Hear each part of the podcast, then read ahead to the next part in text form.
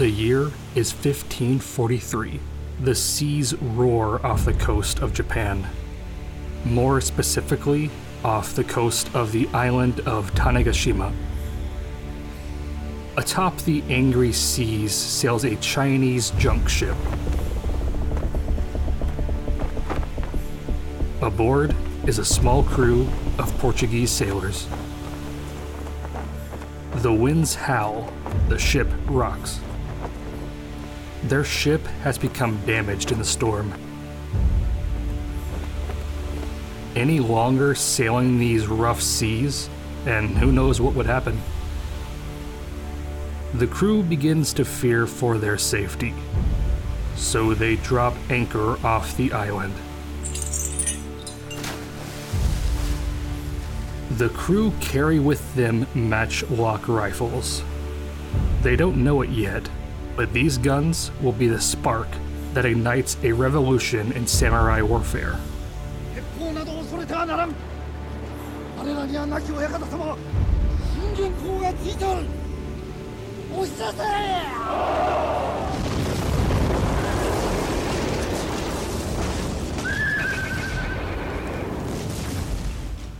This encounter these Portuguese sailors will have with Japan will lead to one of the most pivotal and deadly battles of the Sengoku period.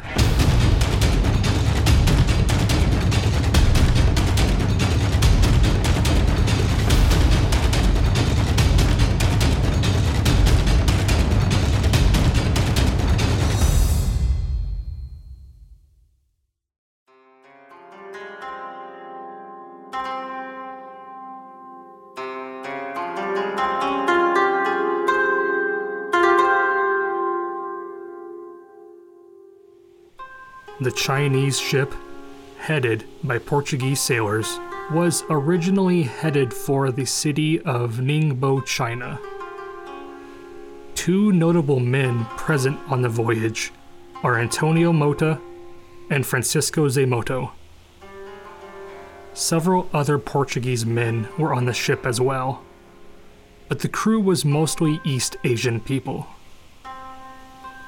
Having been caught in a terrible storm, the ship was blown off course and ended up off the coast of Tanegashima, Japan.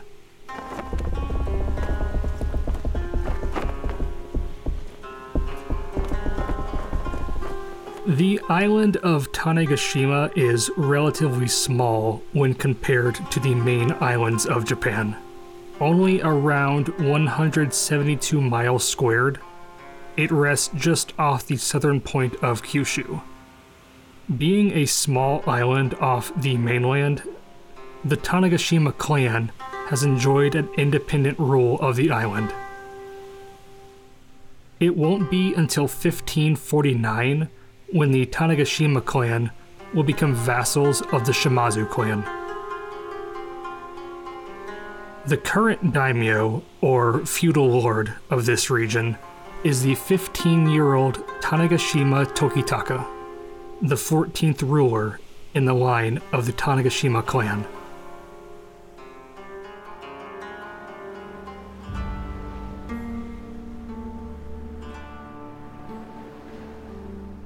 Antonio Mota and the other Portuguese men would be the first Europeans to set foot on Japanese soil.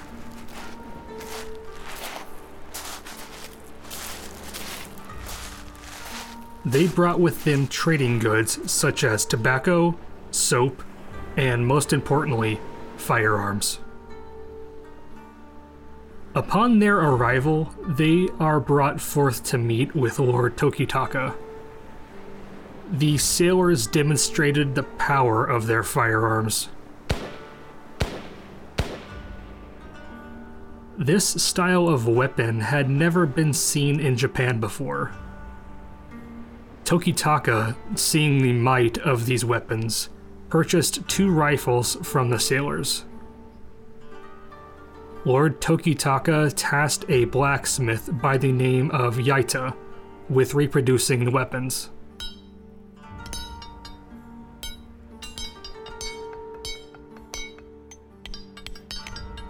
Yaita easily reverse engineered the weapons. However, he was unable to properly produce one piece of the rifle the breech plug. Breech plugs are found on single shot firearms. They fit into the back of the rifle to ensure that no explosion from the black powder is shot back at the shooter. Recreating this piece stumped Yaita. No matter what he tried, the bolt would not fit securely, making it a hazard to fire the weapon. The Portuguese sailors eventually repair their vessel and leave the island.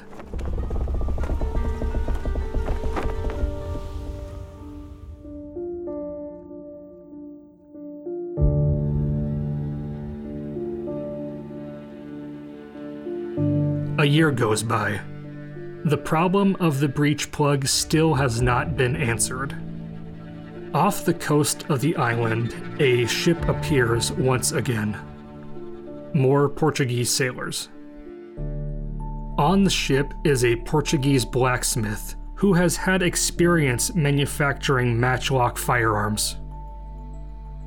Finally, the problem of the breech plug may be answered. Yaita, the Japanese blacksmith, request the assistance of the newly arrived Portuguese blacksmith. But assistance would not come cheap. In exchange for the secret of how to forge a proper breech plug, Yaita would offer his daughter to the Portuguese blacksmith. Finally, with the knowledge of how to create the breech plug, Yaita could start to manufacture more and more guns. Lord Tokitaka would eventually become skilled with the guns, constantly practicing. The guns themselves would take the namesake of the island and the ruling clan.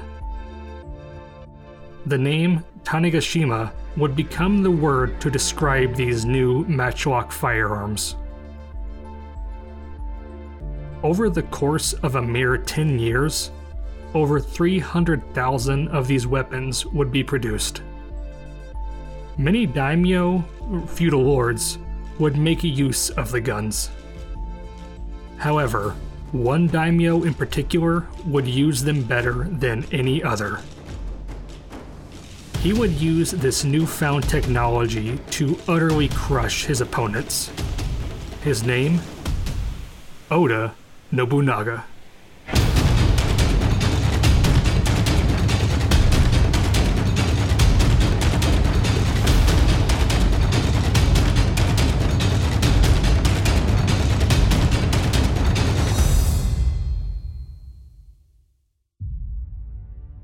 Thank you for listening to part one of our series over matchlock firearms in Japan.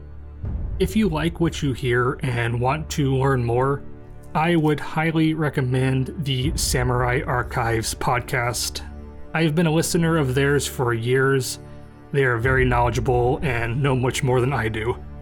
They also have a website as well. If I have made a mistake or you have a question about anything, feel free to reach out to me on Instagram and I'll be sure to either fix the issue or to address any questions you have. Once again, thanks for listening.